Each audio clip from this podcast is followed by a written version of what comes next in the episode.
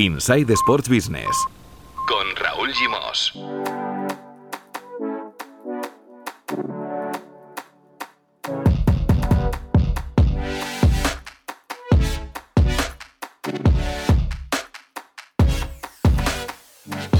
Hola, muy buenas, bienvenidos y bienvenidas a un nuevo capítulo de Insight Sports Business, el podcast de Sports and Life dedicado al negocio del deporte. En el capítulo 37 de este podcast entrevistamos a Juan Iraola, jefe de innovación de la Real Sociedad. En el capítulo 50 hablamos con Imanole Gusquiza del Barça Innovation Hub. Y en el capítulo 67 nos explicó su trabajo Franco Segarra, director de innovación del Valencia. Para seguir completando el cuadro, hoy vamos a hablar con Lalo García, el cofundador del Celta Lab 1923, el hub tecnológico del Celta de Vigo, otro de los clubes españoles que apuesta por la innovación como pieza clave en su crecimiento. ¿Qué hacen en eh, Celta Lab 1923? ¿Qué le aporta a un club de fútbol un departamento de innovación? ¿Cuáles son las tendencias de la industria deportiva? De todo esto, de NFTs y del metaverso de Mark Zuckerberg, vamos a hablar hoy con todo un experto, Lalo García. Os recuerdo que podéis ver y escuchar también las entrevistas que hacemos en Insight Sports Business en el canal de YouTube de Sports and Life. Os dejamos el enlace en las notas del capítulo, donde también encontraréis los enlaces a los otros podcasts que producimos desde Sports and Life. Tenemos ya cinco en el catálogo. Este, Insight eh, Sports Business, dedicado al negocio del deporte. Volata Radio, un podcast para la revista de ciclismo Volata que hace mi compañero Pau Michans, El Fútbol de Todos, un podcast que hacemos junto a Marcos López para CaixaBank Experience, Smart Connections con David Blay para CaixaBank Connect y Hablemos de para CaixaBank Banca Privada.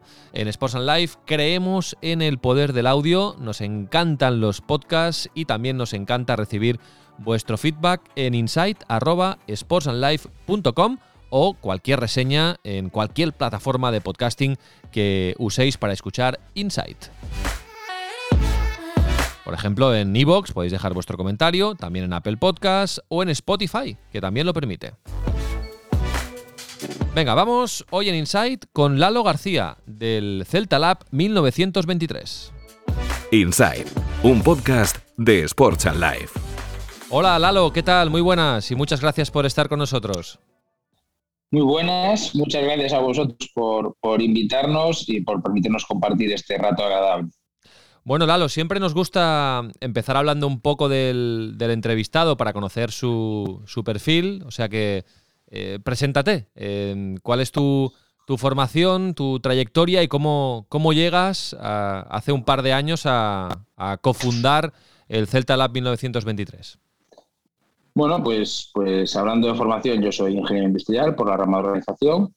Empecé trabajando en el mundo de las telecomunicaciones, en, un pequeño operador en, Galicia que era el Comunitel, eh, que luego acabó siendo comprado por, adquirido por Tele2 y finalmente por, por Vodafone. O sea que ahí es un poco donde inicio mi actividad ya en el mundo de la de la tecnología y, casi desde un punto de vista startup, porque pues eso, pues cuando empezamos éramos poquísimos y al final acabamos siendo una empresa de 400 personas. Em, y posteriormente a eso me voy de director de innovación de, una corporate aquí en Galicia eh, y en el, 2005, en el 2005 empiezo a montar mi, primer, mi primera compañía que era Knowledge Investors, tratábamos de, copiar el modelo de Y Combinator eh, en España Digo, tratábamos porque no, no, fue posible, o sea, en aquel momento de la cultura no estaba aún para, para asumir un programa de aceleración como eh, pero lo, reconvertimos a una consultora de, de, innovación en temas sobre todo deep tech, eh, muy vinculado a centros, eh, centros tecnológicos de la unidad. Y desde aquellas estamos en el, en el mundo de la innovación. Eso finalmente pasó a ser pues eso, una, una boutique de innovación donde realizamos eh, pues muchos de los programas de innovación que, que, se han desarrollado en Galicia. Eh, finalmente, en el 2013 pude constituir también Connector como aceleradora, ¿vale? Eh, Connector Galicia. Y, o sea, que realmente ese proyecto que nació en el 2005, en el 2013 sí que era el timing, o sea, al final nos dimos cuenta de que había un time to market y en ese momento era el time to market. Y, y eso es un poco mi trayectoria, vinculada al mundo del emprendimiento desde 2005 y, antes pues vinculado al mundo de las telecomunicaciones y de, la, innovación corporativa. Bueno, entonces un ingeniero industrial muy vinculado a la innovación, a la tecnología, al emprendimiento, ¿cómo aterriza eh, en 2019 en el, en el mundo del fútbol? Bueno, pues yo creo que esto es fundamentalmente por la visión de un presidente y de un equipo directivo, eh, un equipo directivo en aquel momento eh, que, trabajaba mucho con Carlos Cao. Carlos Cao es el director de desarrollo de negocio del, Real Cruz Celta, eh, al que conocía profesionalmente y que ya tenía de alguna forma una ambición de querer hacer cosas en el mundo de la innovación. ¿no? Eh, esto unido a una visión decidente eh, de, de alguna forma de transformación de la industria del deporte, de entender que la industria del deporte se estaba transformando y que el fútbol no es solo fútbol, sino que es entretenimiento y que además hay que hacer una transformación digital de cara a poder no solo eh, desarrollar nuevos modelos de negocio, sino también optimizar aquellos procesos internos que, te permitan ser mucho más eficientes, pues esas dos visiones, la de un, presidente con una visión de largo plazo y la de, de alguna forma, eh, una persona eh, cercana a mí, conocida, eh, que tenía la, responsabilidad de desarrollar nuevos modelos de negocio, todo eso se junta y, decidimos, David y yo, David es, mi socio también en, Celta Lab, pues montar, montar conjuntamente con el Celta este, este vehículo de innovación corporativa. A nivel, digamos, de estructura empresarial, Celta Lab 1923 es una rama más, un departamento más del Celta, es una eh, joint venture. Eh, ¿cómo, funcionáis? Es, más bien una joint venture. Vale, eh, realmente el Celta Lab como tal tiene tres misiones. ¿no? La primera de ellas es dar de alguna forma a la industria eh, del deporte gallego, eh, trasladar las mejores prácticas en gestión de la innovación y en gestión del deporte. Es una parte más de difusión de cultura innovadora, ¿vale? Y eso, por tanto, se hace no solo para el club, sino que se hace para toda la industria en Galicia. Tiene una segunda misión que es acelerar eh, los procesos de transformación digital de la propia industria eh, de la propia industria y por tanto también está vinculada a la industria, no solo al club, y ahora hablaré del club también. Y última, la tercera misión que de alguna forma es incorporar nuevos modelos de negocio a esta industria también, o sea, investigar en nuevos modelos de negocio. Son las tres, las tres, grandes, las tres grandes misiones. Y fíjate que siempre hablamos de la industria del deporte, no hablamos de, del Celta. Obviamente, eh, el Celta es el tractor más importante que tenemos en Galicia de la industria del deporte, ¿no? Eh, y el Celta, por tanto, es eh, de alguna forma quien lidera o quien de alguna forma bandera, es el primero siempre que entra a, formar parte de, todos estos procedimientos y todos estos procesos. ¿no? Entonces, es una joint venture que donde el Celta es el principal impulsor y tractor de, la innovación en Galicia, pero que trata, eh, o sea, no es un departamento en tanto en cuanto su misión es dar, respuesta a la industria del deporte. Pero digamos que también actúa eh, como pseudo departamento de innovación del propio Celta, ¿no? Correcto, correcto. Dentro, dentro, dentro del proyecto, pues la parte más vinculada al Celta Lab como tal es el vehículo de innovación abierta del Real Cruz Celta de, Vigo, exactamente. O sea, hay una, vamos a decir así, que hay como tres misiones y luego hay una función dentro de, la, de la innovación abierta del Real Cruz Celta de Vigo. Muy bien, y en estos, porque esto empieza en 2019, Lalo, en, estos dos años y, pico de, vida, mm, cuéntanos algunas actuaciones concretas, de qué, de qué estás más orgulloso de, momento de, de la puesta en marcha de Celta Lab 1923.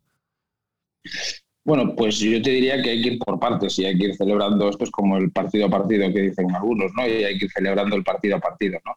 Entonces, cuando empezamos, como te decía, la primera misión era, eh, pues de alguna forma, hacer una difusión de la cultura innovadora y generar un ecosistema y de alguna forma hacernos un hueco en este panorama de, la, innovación en la industria del deporte.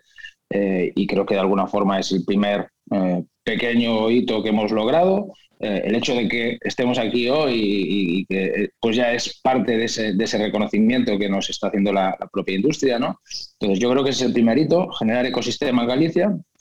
Eh, hacernos de alguna forma con, una posición en el ecosistema en el ecosistema nacional e incluso internacional, eh, que era un poco por donde empiezan todos los, los, los ¿no? en general ecosistema. hay que tener contacto con las startups, contacto con los inversores, contacto con el resto de la industria, con los deportistas, y eso pues ese era nuestro primer objetivo. Ese objetivo se culminó el año pasado en lo que denominamos el, Galicia Sport Congress, que también era un congreso que pretendía pues aglutinar a todo este ecosistema con el, que, habíamos estado trabajando esos dos años. Eh, después, a nivel, a nivel, como te decía, de alguna forma, eh, transformación digital, pues ahí hemos hecho pruebas de concepto, hemos hecho acuerdos con algunos otros partners en la industria, como pues con la Liga, donde hemos hecho un programa, hemos participado dentro de su programa de, pruebas de concepto y hemos desarrollado una prueba de concepto. Eh, además, eh, hemos tenido la suerte de que fuese con una startup gallega, que es Cienfo, en nuestra primera prueba de concepto, que ahora vamos a convertir, fíjate, no solo en, prueba de concepto, sino en, en, un modelo de negocio conjunto eh, con lo cual ya estamos haciendo un poco el trasvase de, los tres pasos de hacer ecosistema y, por tanto, vincularnos a un programa de innovación que ya existía o un programa de, aceleración, generar eh, pruebas de concepto y, por último, ya ese nuevo modelo de negocio que es el objetivo finalista, como te decía antes. Entonces, yo creo que hemos ido dando los pasos eh, adecuados en, el sentido de, montar la infraestructura. Te diría que de lo más orgulloso que debemos estar es de que estamos en el camino, aprendiendo y, yo creo que es un camino que estamos empezando, que queda mucho, pero estamos en el camino. En este podcast, eh, Lalo, ya hemos entrevistado a, gente que conoces muy bien, como Juan Iraola, de la Real Sociedad, a Franco Segarra, del Valencia, hemos hablado con Imanol Gusquiza, del, del Barça Innovation Hub, eh, y, la, sensación que tengo es que tener un departamento de innovación, ¿no? tener un, hub de, de innovación vinculado al club, a un club de fútbol, ya no es una opción, ya casi como que, es tan importante como tener un departamento de marketing, ¿no? Yo creo que la innovación en, cualquier industria, el deporte no es ajeno, quizás poco a poco las industrias se, van incorporando, ¿no? Em, pero, pero el deporte no es ajeno y ahora mismo tener un departamento de innovación y un departamento de innovación que trabaje con, metodologías de innovación abierta, yo creo que, como tú dices, no, no, no es más que una necesidad ¿no? y que tiene que ser así. Eh, el hecho de tener un hub o un hub o un lab o un lab, al final son conceptos de los que si quieres hablamos, pero al final todo va a depender, depender de la estrategia de cada club y, de cualquiera que sea, vamos a decir así, su impacto, eh, no solo en el negocio, sino también en el ecosistema. Y como te decía antes, parte de una visión. Entonces, tener un área de, innovación abierta, creo que como dices tú, no es una opción, es, un departamento más del club. Eh, el otro día en otro foro, pues eh, lo explicaba también un director de innovación. Al final, en su momento, pues la calidad fue eh, una, una, propia innovación en sí mismo. Después pasamos a tener departamentos de, tecnología y ahora quizás el de innovación es el que está un poco más así de moda, pero no es una opción, es una necesidad. ¿no? Y luego el cómo montarlo, yo creo que sí que depende de la visión y la estrategia de cada uno. Mm. Porque en España, eh, como decíamos, la Real trabaja bien con, Juan Iraola, el Valencia con Franco Segarra, el Barça tiene el Barça Innovation Hub, el Real Madrid evidentemente también está ahí. En, el resto del mundo, en Europa, ¿hay algún club bandera de, la innovación? ¿Un club que, desde aquí podáis tomar como ejemplo, que sea una referencia, que lo esté haciendo muy bien? Yo creo, eh, esta pregunta nos la hacen mucho, aparte como Franco y, Juan estamos mucho, mucho eh, juntos en, eventos del sistema, eh, nos la hacen mucho y, yo creo que la respuesta siempre es la misma. O sea, tomamos ejemplos de todo. O sea, para mí Real es un ejemplo de, Valencia es un ejemplo de innovación hecha. Cada uno con su, con su estrategia, como te decía, algo de lo, lo, lo, que puedas coger de cada uno de ellos. Y, y en Europa, pues te dirían, en Europa en, Estados Unidos, en Latinoamérica, incluso tenemos ejemplos, y, no solo en fútbol, sino en cualquier otro deporte, ¿no? Obviamente el baloncesto parece que es obvio, ¿no? Que todos vemos ahí un, cierto trabajo, ¿no? Eh, justo ayer aún me estaba, eh, eh, de alguna forma, whatsappeando con gente de la NBA, ¿no? Y obviamente, pues ellos tienen ahí un, un potencial importante, ¿no? Entonces, de alguna forma, yo creo que lo que hay que coger es lo mejor de cada uno. Yo no destacaría uno en concreto, porque creo que, cada uno, en función de su objetivo, eh, pues está haciendo las cosas bien, los que lo están haciendo, ¿no? Y yo creo que al final casi todos ya estamos haciendo, estamos haciendo algo. El otro día, pues por poner un ejemplo a nivel, a nivel nacional también, que todos conocéis, el otro día hablaba con gente del Sevilla que están haciendo pues, probablemente no un departamento de innovación, pero sí una parte de un departamento de innovación que es la parte de, analítica, que lo están haciendo, yo creo que espectacular. ¿no? Monchi, Productions, ¿no? Monchi Productions. Exacto. Coger cada pila de cada uno de ellos es importante y, y yo creo que es eso, coger las mejores prácticas, eso es la, parte, la parte uno que te decía de, generar cultura y ecosistema, escoger esas mejores prácticas, entenderlas y que cada uno después las pueda aplicar de la mejor manera. Mm. Y el objetivo final, cuando un club como el Celta apuesta por la innovación, aparte de, ayudar, digamos, al tejido de la industria deportiva de su, de su entorno y de, y de intentar trabajar mejor, ¿no? De una manera más eficiente, ¿Hay también un fondo de, intentar buscar nuevas vías de ingresos, de buscar negocio, quizá no a corto, pero sí más a medio y largo plazo? Sí, en nuestro caso, sin duda, es así, ¿no? O sea, como decía, dependerá del objetivo, pero en nuestro caso es así, las tres patas que te decía, ¿no? Y, la tercera era generar estos nuevos modelos de negocio, porque entendemos que la industria se está transformando y, por lo tanto, que hay que estar ahí. Em, en, un, en, una metodología, que es, es, un poco lo que hace un, un, lab en un club, ¿no? hacer metodología de innovación. Una metodología de innovación al final se trata de tener un portfolio de proyectos eh, innovadores en los que puedas de alguna forma ir monitorizando y avanzando en función del, del retorno esperado eh, y, y, del, y, del, riesgo que pueda tener ese proyecto. ¿no? Cuando eso realmente eh, eh, has minimizado suficientemente el riesgo y el retorno esperado ya empieza a ser interesante, pues lo pasas a, explotación, esa es la parte de exploración, lo pasarías al área de explotación donde realmente es donde lanzas ese nuevo, ese nuevo modelo de negocio, que al final lo que hace es transformar eh, tu, modelo de ingresos, porque estás metiendo una nueva línea, una nueva vía de ingresos dentro, dentro del club. Ahí es cuando ya deja de ser innovación y cuando ya lo pasamos a un área a un área interna, ¿no? Pero pero obviamente eh, eh, el generar nuevos ingresos hoy en día es, parte de esa visión de transformación de la industria del deporte eh, y, orientada al entretenimiento también. Mm. Y ya sé que no tienes una bola de cristal, ¿eh, Lalo? Pero ¿por dónde van a venir esos nuevos ingresos? ¿Por dónde crees que, van a venir? Se habla mucho del, del contenido, hay, no sé, clubes como como el Barça, por poner un ejemplo cercano, que ha montado Barça Studios, que ha invertido, digamos, en crear su propia productora para monetizar eh, todo el contenido que puedan generar. Y no es un caso eh, único. Eh, no sé, la NBA, que antes lo ponías como ejemplo, está explotando muy bien toda la vía de los NFTs con, el, con el Top Shot. ¿Tú por dónde crees que, puede, que pueden venir los, los, no sé, los nuevos ingresos que genere la innovación?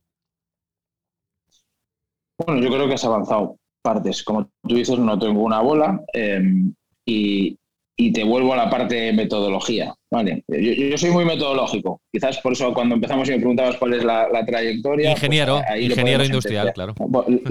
Lo, podemos entender, ¿no? Entonces yo soy muy metodológico. Entonces la innovación precisamente se basa en no hacer una apuesta de un one shot, en no hacer una apuesta de, oye, yo creo que van a funcionar los NFTs, que lo creo realmente, ¿no? y que por eso apuesto y por eso estamos dentro del club. Sino más bien se basa en tener un portfolio, en tener todas esas opciones que tú estás, que, tú estás comentando, desde el fan engagement, que todos entendemos que, tiene que cambiar totalmente y que tiene que evolucionar, y todas las alternativas que podamos imaginarnos en, fan engagement, desde los propios eSports, que, también es una, vía de ingresos, todo lo que tenga que ver al final con la explotación eh, de los activos del club, digitales o no digitales. O sea, al final, eh, yo creo, y, bueno, eh, entraríamos en la parte de performance ya, incluso en la parte de clínica, todo lo que tenga que ver con la, con la salud del deportista y con la salud de, cualquier deportista.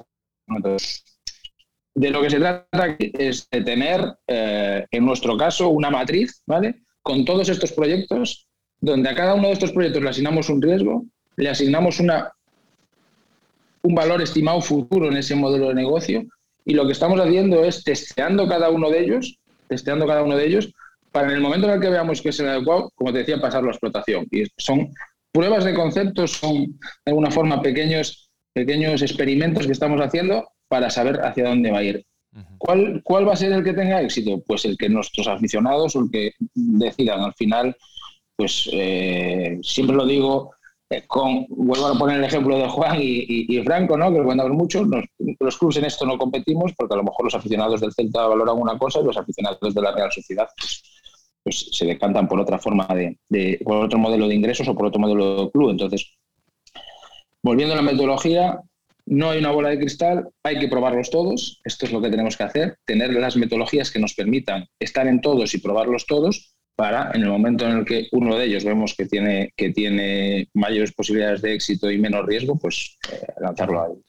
Ah, a la explotación. Interesante este punto porque podemos bajarlo más y hablar de casos concretos, ¿no? Por ejemplo, eh, bueno, podríamos hablar en este momento de todo el fenómeno metaverso, ¿eh? que lanzó, lanzó la piedra el otro día Zuckerberg. Y yo me imagino que en un hub como el vuestro, en un departamento de innovación de, bueno, de cualquier ámbito empresarial, ahora mismo todos están en el proceso de documentación, ¿no? De decir, de vamos a informarnos, vamos a, a interesarnos por, por, esto, porque lo lanza un señor que ha montado Facebook y ojito, eh, porque aquí se puede mover muchísimo dinero y igual hay que estar ahí, ¿no? Vamos por lo menos a informarnos, ¿no? Me imagino que esto debe funcionar así, igual que con los NFTs, ¿no? Cuando, pues hace igual un año, porque esto ha ido muy rápido además, ¿no? Eh, bueno, empezamos a tener noticias de, de, de, este tipo de, tokens eh, no, no fungibles bueno, pues imagino que también en vuestro departamento, en todos los departamentos de innovación de todas las empresas, no solo deportivas, pues empiezan a, informarse. Y esto es un caso, los NFTs, que ya han pasado en muchos casos, en muchos eh, en muchas empresas, en muchos clubs, al departamento de explotación. Imagino después de una labor de investigación, de, de, documentación de vuestro departamento. Me imagino que funcionamos así, ¿no? Exacto. O sea, lo primero que tenemos en esa fase, vamos a decirlo así, de, llamada, que yo te decía antes, de, generar mejores prácticas o culturas, es un observatorio. Vale, ese observatorio se puede hacer de muchas formas, ¿no? Em, en nuestro caso, en concreto, por decirte, eh, que nos esto, lo que nos gusta es eh, entender las cosas, pero, pero, pero tocándolas, viéndolas, pudiendo cacharrear con ellas. La mejor forma nosotros entendemos de hacer esto, eh, aparte, como, como, obviamente tú dices, de leer mucho y de informarnos y de sacar las mejores prácticas, es tratar de encontrar aquellos proyectos que lo están haciendo bien, aquellas startups que ya están, eh, pues de alguna forma, lanzando productos al mercado o por algo. Y primero, invitarlos a que vengan a, unas charlas, a un evento, a un networking, a algo, a que realmente nos lo cuenten. Una vez que nos lo cuentan, tratar de definir con ellos una posible prueba de concepto o un posible proyecto en el que trabajar conjuntamente para entender cómo funciona realmente y cómo sería la aplicación de esa tecnología o de ese modelo de negocio a, nuestro, a nuestro escenario. ¿no? Al final, eh, esto va de, escenarios. Em, entonces, primero observar mucho, encontrar esas buenas prácticas, tratar de conocerlas, de tocarlas, de probarlas y al final ya, pues un poco con, esa idea que, ya te puedas hacer, pues definir una estrategia.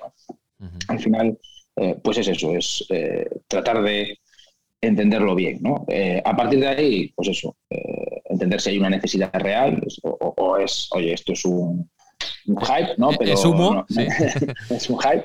Bueno, yo no diría humo, porque al final el humo parece que es como un concepto tal y muchas veces simplemente son, como te decía antes también en mi inicio de mi conversación, a lo mejor no es el momento, no es el time to market adecuado, pero sí que es algo que dentro de unos años eh, puede funcionar. Entonces, entender muy bien si la necesidad es real, si es una necesidad que ahora puedas, puedas eh, dar solución, entender si realmente detrás hay una factibilidad de hacerlo, ¿vale? Y, y, con factibilidad, pues entra toda la parte, no solo el hecho de que la tecnología te lo permita, sino incluso de que, de que en este caso la industria esté eh, también preparada para ello. ¿no?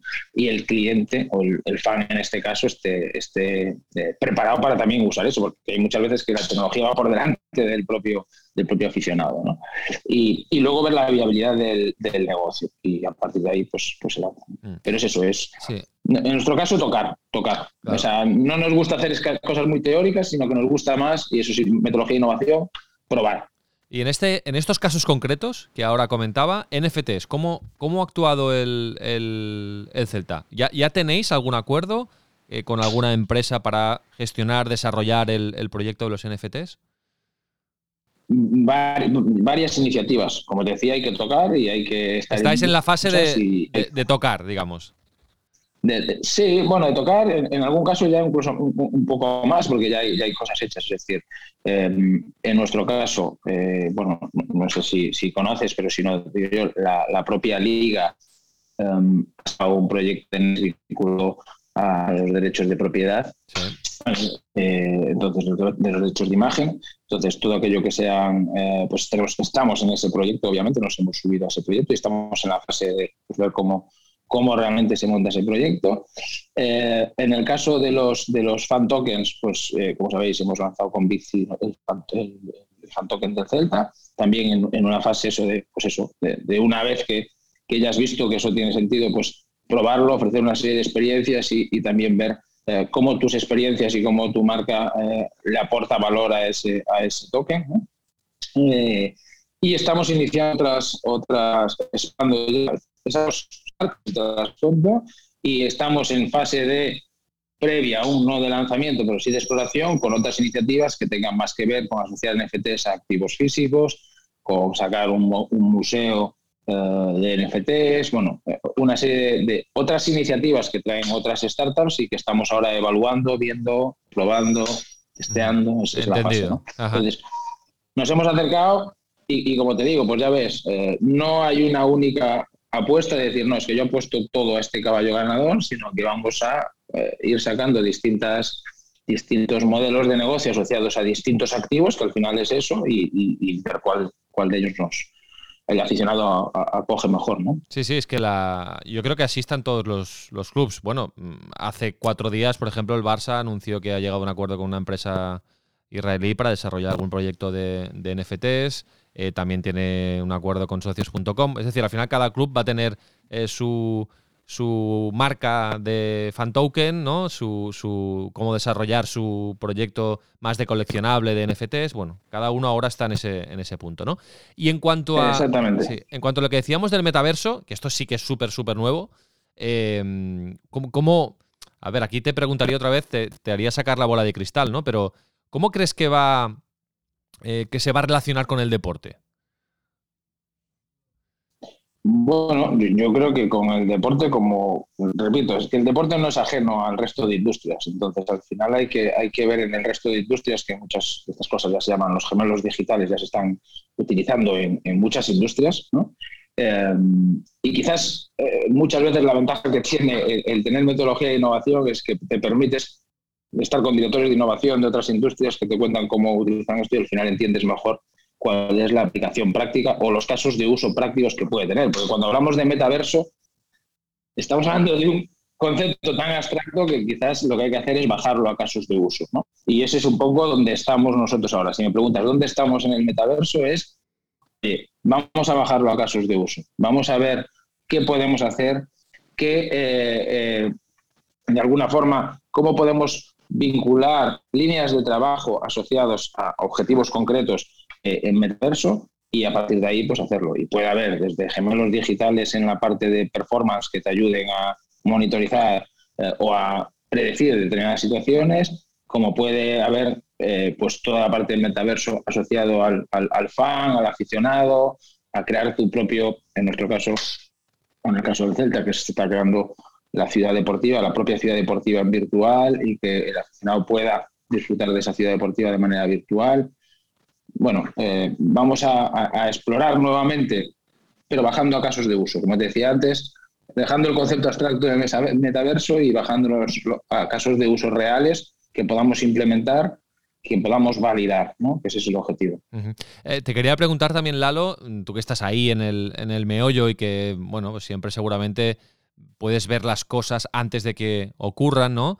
Eh, por las, las tendencias, ¿no? Imagino que hay mucho de de tecnología blockchain, lo que ahora comentábamos, NFTs, fan tokens, eh, bueno, ahora nos ha surgido esto del, del metaverso, pero bueno, ¿por dónde? Y luego está todo todo el, todo el universo de los gadgets, ¿no? De, los gadgets aplicados al, deporte, eh, que para mejorar el rendimiento a nivel medicinal, a nivel de salud, de nutrición, etcétera, ¿no? Pero mm, otra vez, bola de cristal, ¿eh?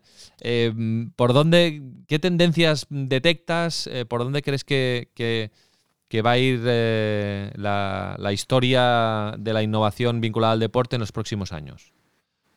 O sea, claro, venimos de una época complicada, ¿no? Y venimos de una época donde esas tendencias quizás se han acelerado en algunos casos y, y, eso ha hecho que cambie un poco ese, sistema de tendencias. Venimos de una época donde todo lo que, tenga que ver con con el estadio inteligente, con, darle al aficionado la posibilidad de acudir al estadio de una manera segura, eh, de disfrutar eh, de una manera segura, pues, pues ahora mismo yo creo que es, eh, es un punto que todos estamos trabajando y que, y que nos queda mucho camino. pero creo que ahora mismo, si, te digo, es tendencia porque estamos en la fase D, ¿no? O sea, estamos en un momento, muy, muy afectados por una situación concreta y tenemos que buscar innovación para dar respuesta a posibles situaciones de ese estilo. Eh, fuera de eso, obviamente, y, sin sacar bola de cristal, yo te diría que, que, las dos cosas que has comentado, y entiendo que las comentas porque, eh, porque, porque, porque es así, eh, todo lo que tenga que ver con el performance deportivo, incluso la nutrición, te hablaría mucho de nutrición, nosotros tenemos un, un, proyecto muy, muy interesante de nutrición ahí, como sabéis también. Eh, pero todo lo que tenga, que ver con, el tracking o, del, deportista, eh, la sensorización y la analítica, y, luego a partir de ahí, pues toda la parte de inteligencia artificial vinculada a modelos predictivos, pues por ahí va, a haber mucho en la parte en la parte más de deporte y, en la parte de, marketing cualquier nueva experiencia para el aficionado. O sea, ahí estamos buscando eh, yo creo que ahí es, es, un poco entender que, ese cambio de la industria que decíamos antes, no esa visión de que es entretenimiento y por tanto al aficionado hay que darle en todo momento nuevos contenidos, nuevas formas de comunicarse, nuevas formas de interaccionar con sus, con sus, con sus ídolos. Bueno, eh, entonces tenemos que, aprovechar eh, toda la tecnología y todas las posibilidades que nos dan esos nuevos modelos de negocio para, acercar eh, el deporte al aficionado. Entonces, así en, macro. Luego, si tuviésemos que ir a micro, ya te digo que es, más difícil, ¿no? Pero macro creo que esos dos son los grandes, los grandes retos, ¿no? Interesante. Y ya para ir acabando, eh, Lalo, em, también gestionáis, ¿no? Desde, desde Celta Lab em, el equipo de eSports del, del Celta, que esto evidentemente también va a tener su peso en el futuro. Em, bueno, eh, solo, ¿solo queréis vincularos a, digamos, juegos electrónicos eh, deportivos? ¿O aquí hay un mundo también eh, muy grande por, por, explorar? Porque este es un debate que hay también en la industria deportiva, en los clubes deportivos. Pues diría que ese es nuestro debate a día de hoy. Em, nosotros te diría que, en esta fase de exploración, como tú decías, eh, en el momento que está el Central Lab es porque aún no está en explotación. No hay un departamento como, mm. tal que lo explote que, que tendría que haberlo. ¿no? Entonces, de alguna forma, lo que he hecho es eh, empezar a tener un equipo que compite, en, como sabéis, en la, en la liga. ¿vale? En, la, en la liga. Pero no tenemos. exactamente. Pero no tenemos una estrategia de eSports asociada aún. Estamos en esa fase de construirla, de pensar cómo debería de ser, hacia dónde tenemos que ir, asociado también a los valores del club. Y esto es muy importante, porque al final no se trata de tener eh, solo un equipo em, que compita eh, en primera división, sino que se trata de, tener una cantera, se trata de saber cómo, cómo es tu club y por tanto cómo quieres tú que sea tu, tu, tu club de eSports. Entonces, todo eso aún no está definido, pero yo apostaría a que el día que, lo, que, lo, que el Real Cruz Celta eh, monte un, club de eSports lo hará eh, con un modelo de cantera y por tanto tendrá que haber asociado un modelo de escuela, un modelo de formación, un modelo eh, de, crecimiento profesional de todos estos deportistas. ¿no? no se trata, te diría que en nuestro caso no está tanto el debate en a qué disciplinas me tengo que contar, sino en cómo construyo el proceso para que desde la cantera pueda llegar finalmente a donde tengo que llegar. Bueno, y para acabar, eh, abro un poco el, foco. Tú imagino que eres celtiña, eh, por lo tanto, trabajar para, el Celta debe ser un, doble estímulo y además el club está en un momento muy interesante, ¿no? Eh, reformas que se están alargando un poco en el tiempo en el, en el estadio, ahí hay algún, algún problemilla con el ayuntamiento pero bueno, que está quedando guay el, estadio. El otro día lo vi por fuera, el día del Barça, y realmente ha quedado muy, muy chulo, Balaídos. Eh, luego, em, como decías, la, nueva ciudad deportiva, em, la apuesta por la internacionalización, tenéis un nuevo director de comunicación como Marco Rocha, eh, la apuesta por las, por las redes sociales, creo que lo estáis petando en TikTok. Bueno, está el Celta ahí que, que ¿no? está viviendo un momento de chup chup, ¿no? Parece. Sí, eh, obviamente, vuelvo a lo mismo, a la visión. Al final siempre creo, creo que en, un club tiene que haber una visión clara y una estabilidad, en este caso la hay, una estabilidad que permite, que permite innovar, que permite hacer todo eso que, estamos hablando, que son proyectos de medio y largo plazo, construir una ciudad deportiva, eh, adaptar el estadio, eh, pues eso, crear departamentos de comunicación como el que estabas hablando. Entonces, al final, todo se trata de una visión y una estabilidad. Creo que está la industria en un momento de chup chup eh, y el Celta quiere eh, liderar de alguna forma, estamos ser parte del liderazgo de ese, proceso de cambio. ¿no? Entonces, en ese sentido, pues eh, sí que poniendo todas, todas las, las herramientas que, el club tiene a disposición de, de todos nosotros para, para que lo hagamos. Mm. Hará falta que no. Es un momento, como tú dices, interesante. Solo hace falta que no sufráis tanto deportivamente, ¿eh? que lleváis un par de añitos un poco complicados, pero, pero bueno, todo llegará, todo suma. Eh, exactamente, pero yo te diría que los que los que venimos del mundo de la innovación y del mundo del emprendimiento somos no hay éxito sin sufrimiento y, y, te diría que lo mismo para el deporte, no hay éxito sin sufrimiento, o sea que, que de eso se trata, de saber de saber navegar en esos momentos de, sufrimiento, que, los éxitos llegarán porque, porque lo importante es tener clara la visión y, ir ejecutando los pasos en el camino. Muy bien, Lalo, perfecto. Pues eh, muchísimas gracias por, estos minutos, ha sido muy interesante y nada, os deseamos mucha, mucha suerte, muchos éxitos en, en el Celta Lab 1923.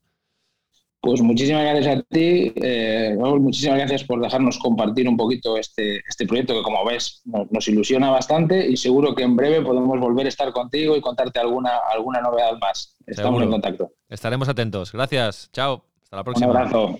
Inside. Casi todo lo que siempre has querido saber sobre el negocio del deporte.